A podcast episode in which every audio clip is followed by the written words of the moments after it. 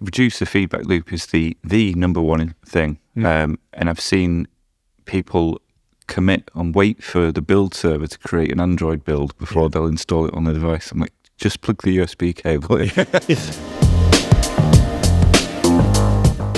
Welcome to Off Script. We're back after a little break talking about engineering culture.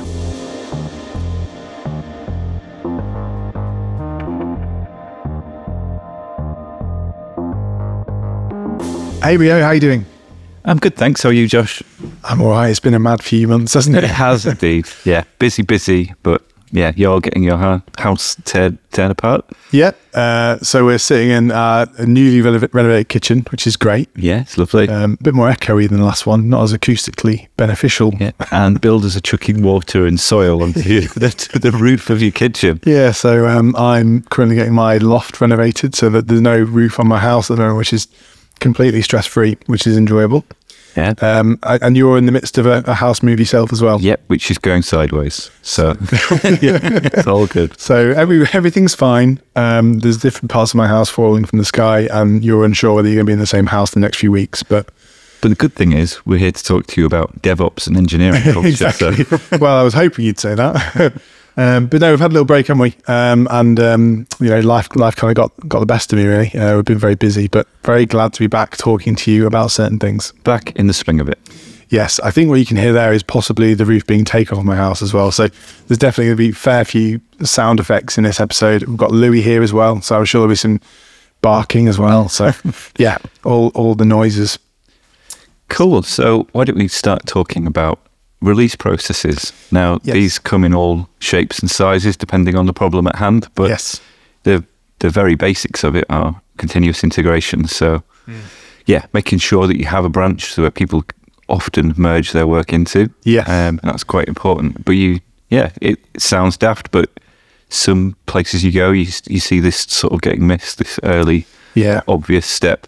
Um, and yeah, people do things like long-lived branches and things like that. I think it's um it's, interesting, isn't it? Because I know you know Parallax has done this stuff for a very long time. Um, you know, I think when when um, on previous episodes we talked about some of the things that you guys do at Parallax, and um, not everywhere does this. Some people don't use Git. Some people use Git, but maybe just Git pull in production. A bit kind of like a, a an FTP style deployment. Yep, sounds quite terrifying. Um, uh, but you know, I, th- I think these are these are some of the things that um, I've definitely taken for granted when I've worked with more mature teams and, and more experienced teams. Um, is that is that is that is that good to say? I don't know if I can say that. Yeah, no, that makes sense. I think um, unless you have been burnt by some of the problems of not doing continuous integration, you might just be blindly cracking on and m- making the best of it. Um, Yeah, just muscling. I, I- think the key thing is, you know, wh- what do you do to get your changes into a production environment or in front of the customer? Um, you know, the, the, it depends on the type of application. Depends how complicated it is. Is it a website? Is it a, is it a iOS app that you need to deploy to App Store or something like that? Yep. Um, there's various different ways to do it, but the key really is how you how you iterate on the product, right? And that's kind of what continuous integration is is pointing towards. yeah, so when you're working on a feature and the rest of the team's working on other bits and pieces, if you just branch off and start coding away, there might be some subtle or small changes in the application that happens um, while you're making those, adding those features in. Yeah. and you, you're basically pushing all this risk towards the launch date. Whereas if you get get merged in straight away and you've put it behind a feature flag or something, Yeah. you've you you you're bringing all that risk to now and tackling it. You're making that painful um, integration happen now. Um, And I guess that's the thing is about reducing the element of surprise around and the risk around that kind of production deployment. Some people um, sometimes do releases at the end of sprints. Sometimes they do more continuous releases. Um, sometimes they do big bang releases, which um, you know there, there are reasons for all of those different approaches. Yeah. Um, sometimes you might have to do a big bang release due to dependencies around an application or the way that a release is done. yeah. Um, but I guess the key is to try and remove as much risk as possible and try and release as incrementally as possible. I mean, I think the clue's in the name with Big Bang release. yeah. sometimes it does explode.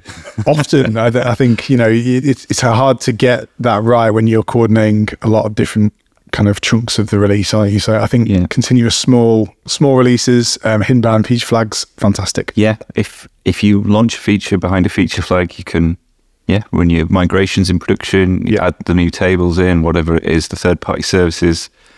That can all be put in place, hidden away from the user, and then you, your your release is as boring as possible. It's just toggling a bool that's Yeah. served from somewhere. We use Launch Darkly on a few clients, Yep. but you could roll your own. There's a nice little Ruby package. Yeah. Um, I've seen it done in um, even with things like um, Vault and Consul as well, using them as just key value stores for features and things. There's, yeah, you could just use a blob of something in a database somewhere. yeah. it Doesn't really matter. Yes, I, I guess um, it doesn't really matter actually. Um, I, I think the key there is there's loads of different ways you can do that sort of rollout or percentage based rollout of features too. There's, there's loads of ways to continue to reduce the risk of the, those releases. Um, I think a key thing that ties into that as well is versioning, um, how you version your releases and how you make versions live. Yep. Um, also, how if you do kind of rolling deploys, which you probably should be doing because you don't want to ever uh, run the risk of, of downtime and um, feature flagging, as, as you already mentioned. So, um, yeah, I think the release process is, is quite key and actually quite instrumental to engineering culture in general. And I think one of the things this episode is about really is how you how you can promote the best engineering culture, which ultimately leads to develop happiness, which leads to better products in my eyes. Yeah, no, absolutely. Uh, versioning can be tricky uh, depending on why you're versioning and who is who it's for. Yeah. But in a large organisation we're working with, we have we have two npm packages that, we, that we've made, and we need to be very strict with Semver because there's there's maybe twelve teams building products on top of those packages. Right. So we can't easily know all the implications of a change that we make in that package. So you, you would follow what happens in open source. You, if you think you're making a breaking change, you increment a different part of the version number and you use that semantic versioning properly. Um, whereas in in projects where that's not needed, uh, the versioning prematurely versioning and packaging up everything into little pieces can actually slow you down um, for no added benefit, especially if you if the same team's working on the package as they are on the project. Yeah. I think as well, it gets even more complicated when you start to introduce things like microservices and how the contracts between different microservices work, um, backwards compatibility, depending on how they're deployed, um, all those fun things. Yeah, yeah. But we've seen teams where their workflow to add a line of code is awful because they they go into the package that that only this project uses, Yeah. and then do a commit, wait for a build, bump the version, publish it to npm, and then go through the whole cycle with all the other elements of the project to bumping that version up. Yeah. That in a mono repo, that would have been one commit, Yeah. and then get on with your life. Yeah. Um, so I've I've, um, I've been in in yeah horrendous situations where you kind of almost dread touching those packages because you know they're just so entwined in the rest of the the dependency tree. yeah, Um, it's a bit of a nightmare. Um, cool. So, so around the release process, when your application's out there, you want to be able to monitor it, and that application monitoring is very important. yep. How do you guys do it? I like Bugsnag. Yep. I think it's good because it can run on the client side, it can run server side. It collects a nice little trail of breadcrumbs up to the error. Right. So you can sort of piece together the bits of the puzzle and recreate that bug. Nice. Um, and it's not too expensive.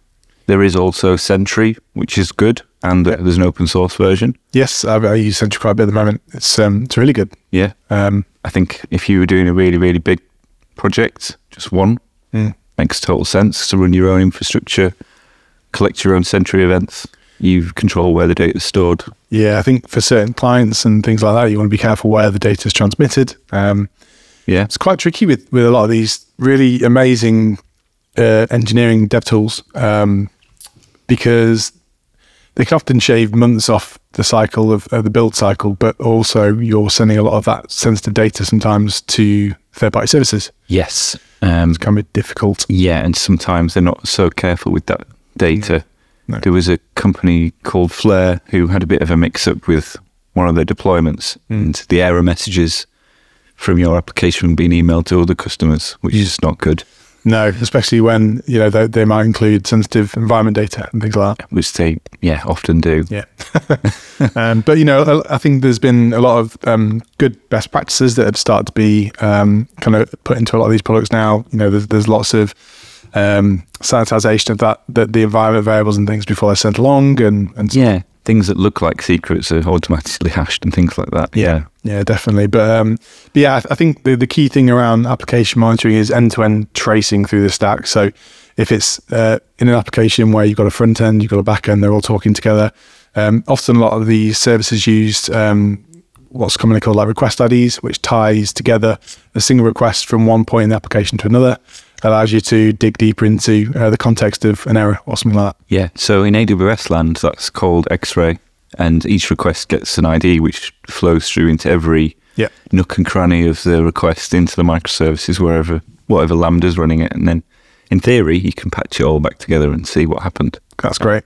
Is, is there a dashboard where that's centralized then? Yeah, Yeah. yeah, they've got a X-ray dashboard, and yeah, it's it is good. But I assume in other platforms they've got similar. Yeah, been, been working with GCP quite a bit, so similar similar tooling.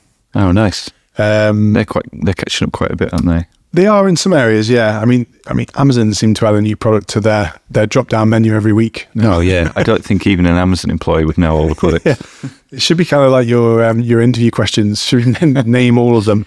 yeah.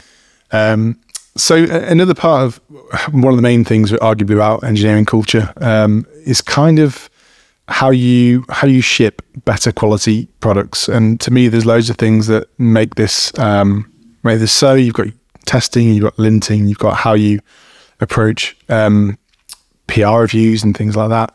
All the things that I'd call kind of like general developer etiquette. Yep. Um, what's your kind of what's your kind of top few tips? You've got you know you've got a new starter um, who, who's coming on board as the first week. What what are the kind of things that you're kind of setting your expectations with them in terms of this is what we expect from you? So we're doing a thing where we sort of explain what the core best practices are, like linting, having you ready to config in the project. Yep. Um, but then also this the stack that we'd prefer for new builds, Mm. which is this sort of T3 stack that we've been uh, using. Yeah. Uh, which is yeah, TypeScript from the beginning, TRPC. So you change the types on the back end, it fails if it's not updated in the front end, things like that. Um, but yeah, because we are an agency slash consultancy, we do have lots of weird and wonderful projects where we may have not started it. It might not be greenfield.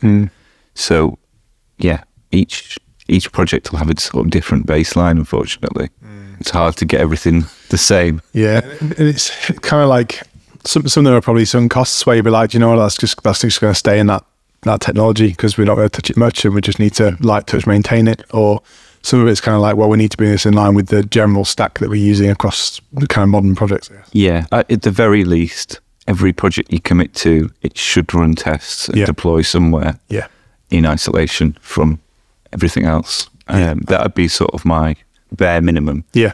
and then yeah, everything else sort of layered on top.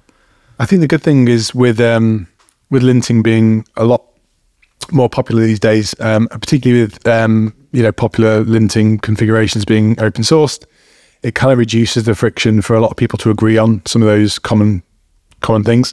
Um, you know, a while ago, I think there was just a hell of a lot of bike shedding around. Oh yeah, I mean, it's just pointless conversation to be honest. Um, you know, ultimately, does it really matter? Um, ultimately, as long as you're all writing to the same standards, yeah, you know, there's, there's definitely bigger fish to fry in terms of trying to try to work on a big project. absolutely. As long as it's consistent, you get used to the syntax pretty quickly. Yeah. Um, I used to be a big fan of standard JS, so the projects that I started are in that, Yeah. and then the front end dev team think that I'm an idiot. and then Josh came along and said, "Sorry, you're you're wrong." in yeah, and so the semicolons and everything. But you know, it, it doesn't really matter as long as it's consistent within the project, within that client, uh, within that team. Yeah, It's the team that needs to agree on the standards they want to set. Yeah. Um, and rather than us setting it at consultancy level, yeah, get the project team to all agree because at the end of the day, it's them that have to work with it. So Yeah.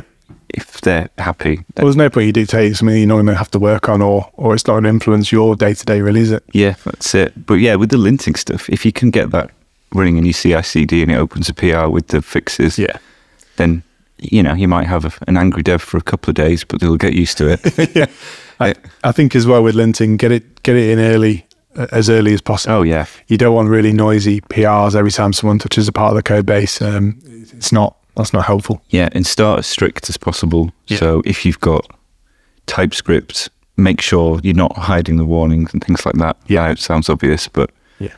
you don't want to leave those to the end. No. they're there for a reason. Yeah. Um, Although, the, I'll, I'll be honest, there's a few solo projects I've done where I've literally just disabled quite a lot of the lenticles. um, but that, it's it's less uh, less impactful if it's just you that you know you're probably going to be the only one that ever works on that. Yeah. Um, I mean, there's there's some smart things you can do. Slight tangent, but things like TS reset, which it kind of takes some of the um, problems away. So um, when you pass JSON, it it comes back as any when it should actually be unknown and things like that. So it just tidies up loads of little things Yeah. and you don't have to keep like fixing them Yeah. uh, or keep adding workarounds. Yeah, that's um. Uh, A lot, a lot of these tools actually have auto correction, as you said, so it's quite useful to. I use um, RuboCop quite a lot on Ruby projects. Oh, nice. It's really good. Does um does auto correction a lot. I've actually learned a lot of the new Ruby language features through linting because it tells you actually there's better ways to do things with with modern features. So Nice. worth a look. Um, so testing wise, it's often a a tricky um, topic for discussion in terms of testing. What's the most important type of testing if you're going to have to focus on?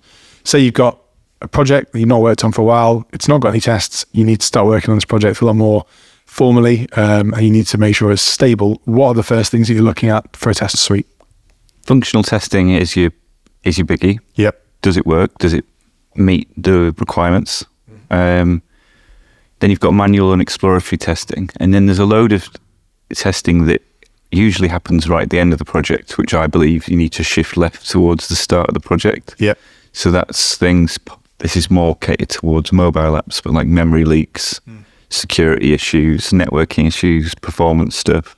Like try it on 2G Yeah. early on, um, because you get some like weird state stuff. Yeah. Um, try and shift that as close to the development as you can, ideally during development, um, rather than once you're getting it ready for the app store because it's too late then. Yeah, I, I guess as well. So taking um, Chatloop as an example, um, you know, something that ran in beta for a while, uh, and now you're in public beta, aren't you? I think. Yep, that's right. So that's a good example of trying to get that in the hands of real users as quickly as possible, because ultimately there'll be conditions that they will reproduce that you'll never really see in that, that testing cycle. Yeah, yeah. Dodgy internet is the worst. Yeah, um, and it's really nasty to test for. Um, the, you can simulate it, um, but it is, yeah, it's quite frustrating.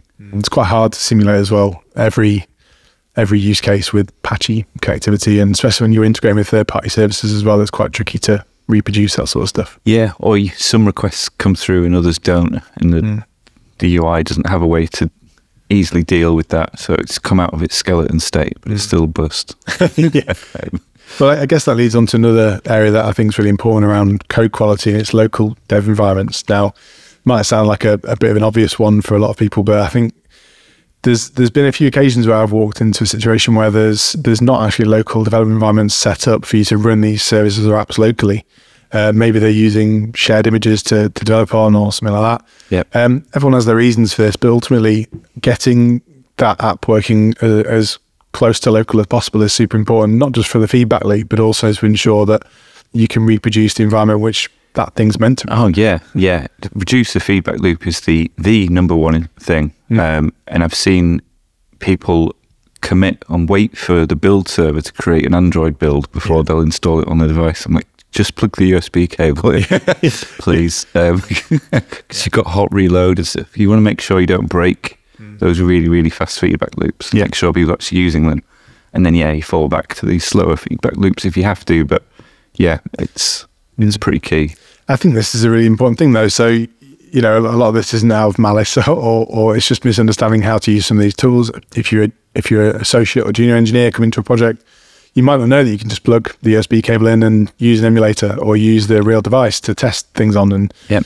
um, this is where I think really important um, kind of cultural trends like proper documentation comes into play. Um, Yeah. you know, onboarding a new uh, a new developer and making sure they understand how how those things work. Yeah, well, there's a little Swiss Army knife of tricks that you build up over the years as a programmer. Like it might be completely obvious to us to spin up ngrok and mm. test on a real device uh, that new web page that we just built. Yeah. but a junior would have no idea mm. or how that even works. But Yeah, and often you'll show them something and be like, "Oh my god, this is amazing." yeah, yeah, But you know, th- th- these are the things where you can easily lose hours in a day uh, and, and just kind of really lose your kind of flow with building uh, exciting apps. So definitely worth worth a look. Um, the only thing I was going to mention around the kind of code quality side of things is um, something I've been doing more recently uh, in recent years, which is ARB, uh, Architecture Review Board. It's, it's quite a formal name for what it doesn't need to be something that formal, but ultimately it's just a way for you to get some some of the core engineers together and discuss the the architectural approach to building some of the apps. So it might be that you're trying to bring in a new technology on a, on a tech radar, or you might be trying to propose a major change to a bunch of services or apps across the board. So I guess for Parallax, that could be something like we're thinking about introducing a new part of the tech stack as our default for the framework. Or yeah. I mean, admittedly, that's not something we have, but that sounds like a really good idea.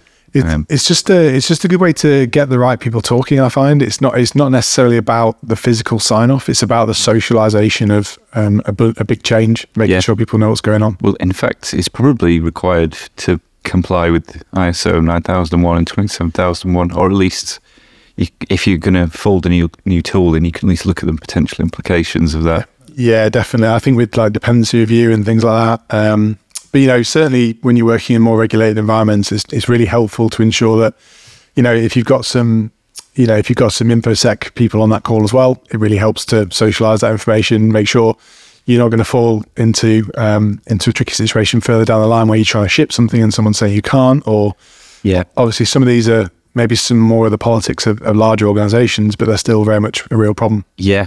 Yeah. Getting getting a new process or tool through with a large org is often a struggle. It's a nightmare. yeah.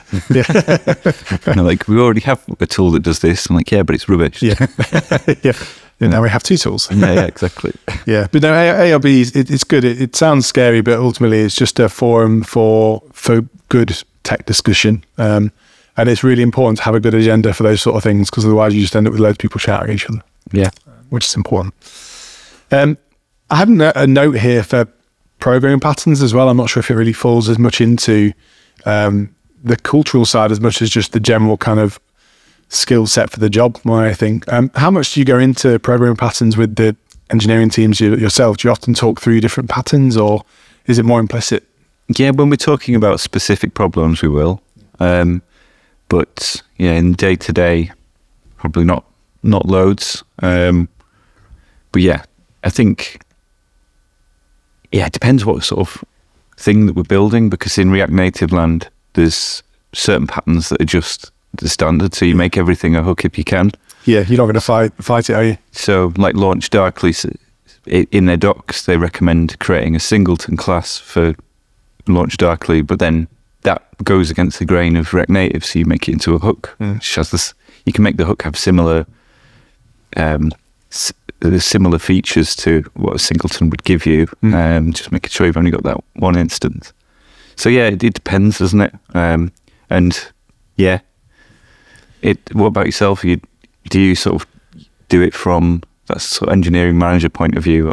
Um, it depends. It, it depends on the it depends on the problem you're solving, as you said. Um, because a lot of the time, if you're fighting a framework's functionality, you probably need to go with what they've what they've kind of laid out for it. So if it's hooks or something similar, but I also love those kind of greenfield projects where you can where you're building something out like like a library, as you mentioned earlier.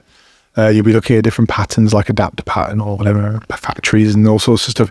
I really love getting people together and talking through the different pros and cons of different patterns um, because I think really interesting discussions come out of that, and you can really understand how different people think. Yeah. Because actually, you can probably solve a multi, you know, loads of different patterns can solve the same problem in Yeah. dif- different ways. The um, the author of Vue.js was talking about patterns and the way to write things because he was talking. He touched briefly on um, like AI generated code. Yeah. Because he's saying it's completely useless for him because he's writing a library. Yeah. And all the code out there are pretty much just projects. Yeah. And how you projects using libraries are very different from libraries.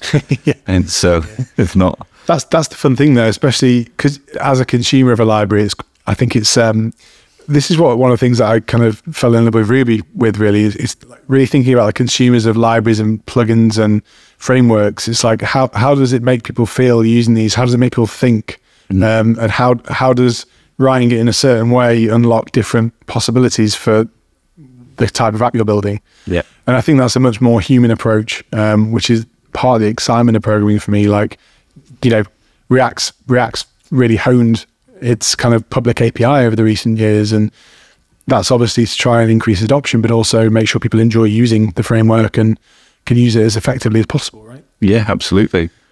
So yeah, so I think I think there's there's definitely an important place for documenting and discussing programming patterns as part of engineering culture. Um, it's just that you can't you can't lean too heavily on them. You you definitely can't be at a point where you're going to force certain patterns for certain things. I think you need the flexibility to have an open mind with that sort of stuff. Yeah, absolutely. Which is why not many people like using Java these days. Yeah, I mean it's it's still everywhere, unfortunately. yeah, it is. It is everywhere. um, cool. So what's next? Uh, we're going to talk a little bit about infrastructure, so Yeah.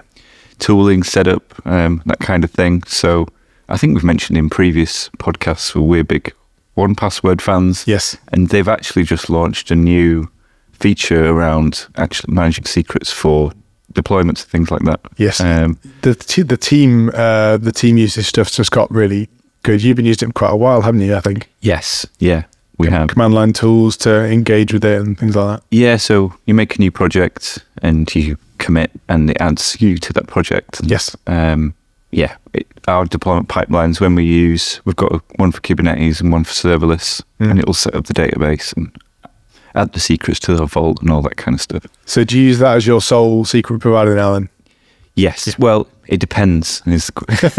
of course. um, for everything that we host, we would do that out of the box. But Yeah. because we're moving much more consultancy now Yeah. and much larger projects, um, they'll more than likely have a load of software already Yeah. running in Azure or AWS or whatever. So you just have to go with what they're doing, but try and implement the equivalent of what you've got Yeah. into their infrastructure. There could be some really interesting um, intersections of those two approaches as well. Like if your CI/CD setups use 1Password, there could be a way for you to use those vaults to then copy into the the kind of parent environment or whatever production is. Or Yeah. yeah, that's quite cool. Um, I mean, as long as it's encrypted and you've got a way to log and see the activity on the secret, then you're good. Yeah, Um, although a lot of, I think a lot of methods don't actually abide by that, but um, but then it's like, yeah, what is it? Vault by HashiCorp. Yeah, I, I use Vault quite a bit and Consul for um, different kind of um, different methods of deployment as well. So yeah, there's there's loads of different tools out there, but as you said, as long as it's encrypted and you can access it when you need to, um, uh, and if you should have access to it, most importantly, Yeah, um, you know, zero trust um, is something that I push quite heavily. Zero trust approach in general to um, ensuring no one ideally can have access to certain environments where they don't need it. yeah. There is a really, really good new feature in AWS, and I'm not just plugging it because of my Amazon ties, but, basically, you, in a QA or staging environment, you can you can give a script or a deployment pipeline full full beans access for a little bit, Yeah. just in that QA environment, and then based on the usage pattern, you can generate the policy to lock it down. Oh, that's nice. So you run the deployment once, and then it goes right. It used these things, make that a policy, That's and then you take that code and commit it into your repo. Yeah, that's great. And then you know exactly what what it's using because it's like whack a mole. Honestly, you're like um, this this permission on S3, this on Lambda. Oh no, I forgot this one in AWS Gateway. uh, Um, in yeah API Gateway, and you just sort of go around like whack a mole, and then yeah, it still doesn't work. It is though, you know, you're like, oh, why is this request failing? I have no idea. Or Yeah. and, and that's why I think infrastructure as code is generally is, is super important. Having reproducible environments um, that you can deploy to different deploy targets. Um, you know, depending on how big your DevOps team is, if you have a DevOps team at all, um, you know, is Kubernetes a good thing to look at? How do you approach things with Terraform? There's loads of different options in this space, um, and loads of different um, decisions to make depending on how often you're deploying, how often you need to scale and move things around, how portable the environments need to be. Um, loads of different decisions to make along the way, but the most important thing is to ensure it is reproducible. Yeah, Um, yeah, definitely. You know, it's very difficult if you just set up on your machine and no one knows how it works. Yeah, so the the yeah the cloud version of it works on my machine is ClickOps is what people call it, and this is where you go into AWS or Google Cloud and you create resources by clicking around. Yeah.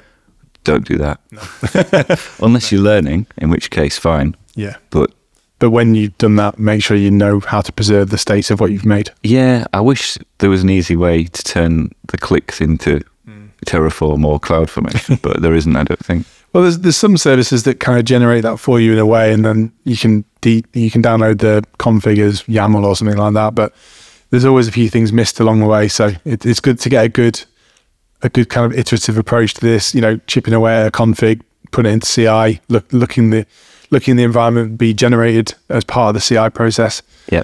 Um, and I think this kind of leads on to another point, which is data residency and kind of regional deployments. I'm doing a lot of that lately in terms of um, some of the customers we've been working with, um, where where certain instances are deployed or where data's um, stored is really important for um, for different international laws. Um, infrastructure as code is really helpful in this in this way because you can just go, well, we need that, but over there, or Yeah. you know, And you, there's nowhere to hide. You know exactly who's deployed what Yeah. and when. And auditors love that. Um, security professionals love that. yeah, Um, I mean, yeah, you can't go wrong really. Um, if the only way to deploy a thing is to write it into your code base and commit it Yeah. and push it, then you you squeaky clean really. Yeah, I think it's um, that's another tactic from framework authors, right? Make it really hard to do the wrong thing. Um, Yeah. make make it make it really have a lot of friction to to introduce issues in that way. Yeah, hundred percent. Yeah. So, I think security ties quite heavily into this area, doesn't it? Yeah, it does. Yeah, it's it's all the th- things we just mentioned. So, audit trails, um, looking things down. But yeah, the the big thing at the moment with us is the twenty seven thousand one, making sure that everyone's read the documents that they said they've read, uh, which is painful. Yeah. Do you have like a, a bit where you have to kind of tick things off, questionnaires? Have you got any, any interactive versions? Yeah, we've got this new Confluence plugin, which has just sent me about 100 emails last week. Right. Little bits to sign. Brilliant. Um, but yeah, it it is good, Mm. but it is also painful, isn't it? Yeah, I think I think the best thing you can do with regulatory regulatory compliance bits is accept that you have to do it. Yeah. and you need to make it as like a lot of things, make it as painless as possible. So if you impl- implement it right, it is just enough process to make it all work. Yeah. But you can easily go overboard. Yeah. Um, and yeah, the 2014 edition of 9000 um, is obviously that's the quality management. 9001 is quality management system, but it is as documentation heavy as you want it to be. So if you're if you're doc- if you say that the commit log is your documentation, that's fine. Mm. You can do that. I think it depends as well on the on the type of product you're building and the type of people that are going to be using that product as well. So if you're working in the defense space or the government space, you're probably going to be wanting to pay more attention to things like ISO 27001 and um, and also just have a, a bit more rigor to how you implement those things compared to maybe uh, an app that is is used by a different audience or or main it's mainly back to I guess some of the essentials of GDPR like who if you're a controller of the data how you're storing it all that sort of stuff. Yeah, like a, a healthcare app is Yeah. going to be very different from, I don't know, like a social media yeah thing. yeah Yeah, they're going to have very, very different requirements. well if history treats, uh, teaches anything as well if they definitely will have a lot less uh, rigor for some of those social media apps um, but yeah I think it's it's important to really recognize the, the the right level of compliance that you need for certain industries and clients and apps really so definitely do your homework and definitely if you can tie it into things like the um, like the release process so you, you know if you've got things like um, con- uh, quality gates where you have to have certain sign off for certain releases you can make sure that all these things are satisfied before um, you put a release out um, again it depends on how big the kind of companies you're working with and how much how many politics involved and, and how much how difficult it is to release Yeah. that's basically Yeah, definitely. um, because you know you're going into the world of change management there. You're going into service desk territory and, and all of that sort of stuff. So Yeah, and then yeah, don't don't really mark your own homework if you can avoid it as well. Um, get the external pen tester in if it's Yeah. critical, and show them your risk register so they already know kind of what areas they need to be looking at. Yeah, yeah, yeah. It's really good to to outsource that stuff, um, mainly because testing your own stuff rarely gives the results you expect. Yeah. um, you know how the, the product works that you built. You know the weak the weak points that you'll you'll avoid. Um, Yeah, and and they've also spent a lot of time hacking into other products. Yeah. So they know that oh that uh, API endpoint over there's got an ID on it. I bet if I increment that by one, I'll get some other bit of data that maybe I shouldn't. Yeah. yeah, and completely obvious stuff if you do that, but as a developer, it might just be a single line of code that you haven't really thought about. yeah. Um, And and this is you know depending on the kind of product building, you might want to offer a bug bounty to to the community. You might you might have um, some of this stuff exposed to engineers that might want to have a go. Um, if you do, make sure you have really clear um, kind of codes of conduct and engagement protocols. yeah, Um, you know, responsible um, disclosure um, things like that. Yeah, absolutely. Yeah, bug bounties are good. I think we mentioned some in a previous episode, didn't we? But They, they can be good. They can be really good. Um, and people are going to be poking around anyway, so you may as well pay them if they find something bad. yeah, you don't want them to feel like they're blackmailing you by t- getting in touch and saying, "I found a bug, but can you pay me?" Yeah. um, Yeah. which is often how security researchers feel a little bit. But they are doing valuable work, and yeah. work is time, and time is money. So give, Yeah, absolutely. give them some money. Yeah. um, I, I guess it's also worth noting that you can spend a huge amount of money on external reviews. Um, so be careful in, in the brief that you give to those external agencies because, yeah, the scope of those projects can grow arms and legs quite quickly um, if you're not clear on, on what you're expecting to get out of it. Yeah, definitely. Um, so the final thing that I had on the list really was just documentation, and this covers quite a broad range of things. Yeah, We've kind of touched on it already, but um, you know, onboarding, offboarding, documentation. It sounds like you've got quite a good process set up internally for for getting people up to speed. Yeah, yeah, we do. Our onboarding is now really streamlined. There's a big checklist, and everyone knows who's doing what to get Yes. people into the company and then out. Um, but yeah, it's it's a good. It's quite a slick process now. He says. Uh, I'm sure there'll be some more hiccups as we add more more process. Um, but yeah, it's we use um, JumpCloud, so Right.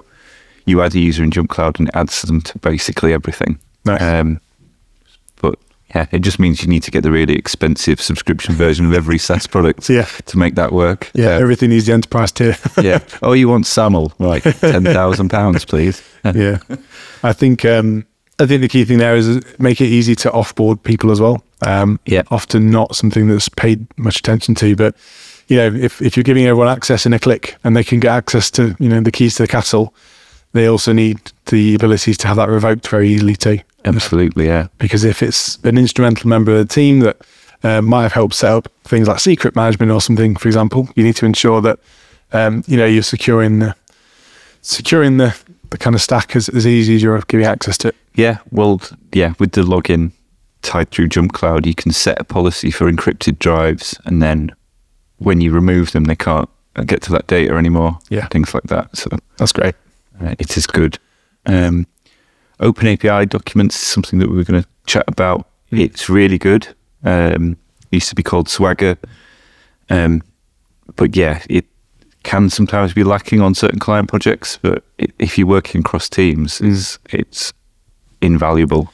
Yeah, I think I think more just from a communication because I know you can do loads of nice things like generate um, API examples and, and things like that off the back of it, which is all great. But for me, it's more of a communication tool. Um, if you if you define the schema of something in YAML, you can use that as a portable format. You can use it in testing to validate that things all match up. Yeah, Um, but for me, it's it's also a really great document to use it something like an ARB forum where you're you're talking with engineers about a bunch of changes that are coming up. You can easily diff those changes in YAML. Um, OpenAPI is just a really great tool for that. yeah. Uh, I think I mentioned one of the projects that we run. Um, Josh, who runs one of our teams, um, not you, Josh, a different Josh, he implemented this thing where it, it looks at the OpenAPI spec, and then when you add an endpoint, and commit, it tells you off.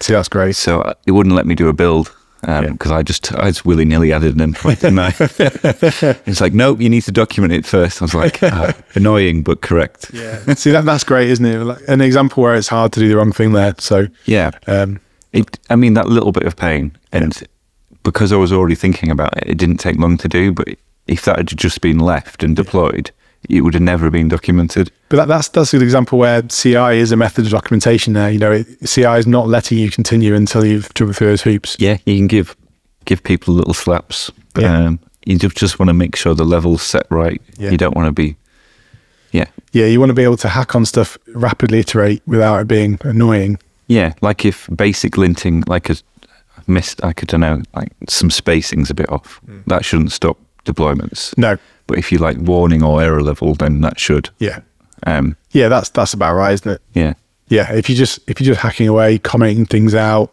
trying to get something working, you don't want to be telling you off about that. this variable has not been used. Like, yeah, give a shit at the moment. right now, I'm just trying to get it working. yeah, yeah. Yeah. Um, yeah, there's there's another thing that I have a bit of a peeve with, which is around Slack. And Slack's obviously become important in every Yeah. company. Well, we've set a retention policy now of 180 days, Right. so everything gets deleted.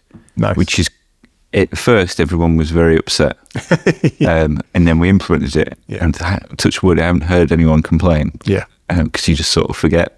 But now that's making people go, oh well, maybe we shouldn't just be using Slack Search as our documentation. Yeah, that's that's the thing. Like have have clear guidance for I mean Slack is kind of real time temporary communication.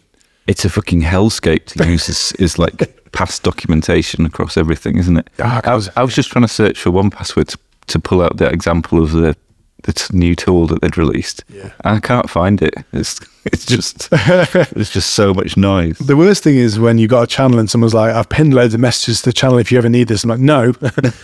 pin by all means pin Confluence docs or something like that. Yeah. Absolutely fine.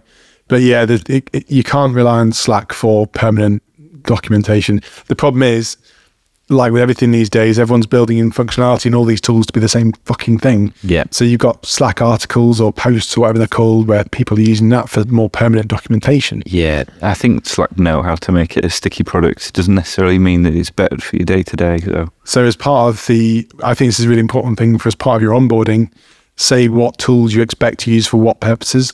Um, I think it's really important to say never put anything sensitive in Slack, like secrets, never use it for permanent documentation, all these sorts of guidelines that often get forgotten about, really. yeah, hundred percent.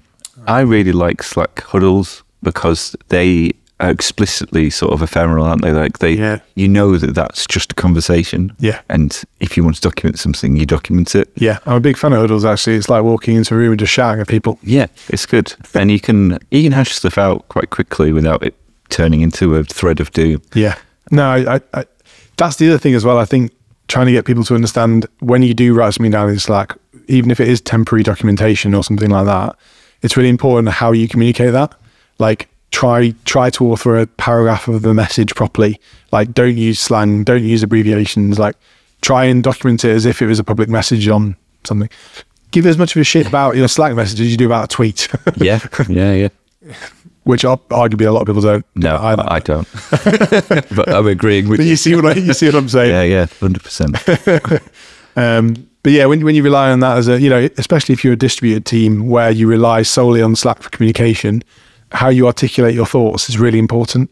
Yeah. Um, it's really, really, really important. I think um, sometimes Slack's got that sort of water coolery, everyone puts their beak in thing happening as well. Like Yeah. you might post a throwaway screenshot or something and then 20 designers come out the woodwork and you're like, no, I just tried to hash something out. Oh, you know, if you've like, if you posted something and it's like the thread says like 40 messages, like I've made a mistake here. Yeah. Something's gone wrong.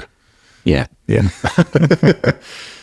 um, cool. So I, I think that's kind of they're the main the main things that kind of appeal to me around engineering culture. There's obviously a ton of stuff we haven't talked about, and I think a lot of it still falls back to communication with me. Um, we are a remote first culture now, whether you like it or not. Um, how we communicate is really important, um, and a lot of that can be done in different ways, whether it's Slack or whether it's um, pull requests or you know I've seen I've seen things like where someone's just gone and closed a pull request with no comments, and that's quite aggressive if you don't look at that. Yeah, you know, yeah. There's tone, isn't there? It's All to think about. But conversations and co- collaboration, the most important thing. If everyone's talking to each other, Yeah. then those problems don't tend to bubble up as often. yeah, It- It really breaks down when you've got a team that doesn't talk to another team. Um, so just be open about what your problems are, what your expectations are, um, and figure it out between yourselves before it gets nasty. yeah. I, I think often it's um, it's just about building trust and being a bit vulnerable to have that conversation with someone about about you know I I I believe something different from you, but ultimately, yeah, for the greater good, is it worth just uh, agreeing on a common set of semicolons or not? exactly. Um, but no, I think communication is key. Um, always worth focusing on. Lovely. Well, thanks for chatting to me today, Joshua. It's been a good one. Yeah, it's glad, glad to be back on the horse as well. It's taken us a few months, but good to chat to you here. Thanks. All right, speak soon. Bye.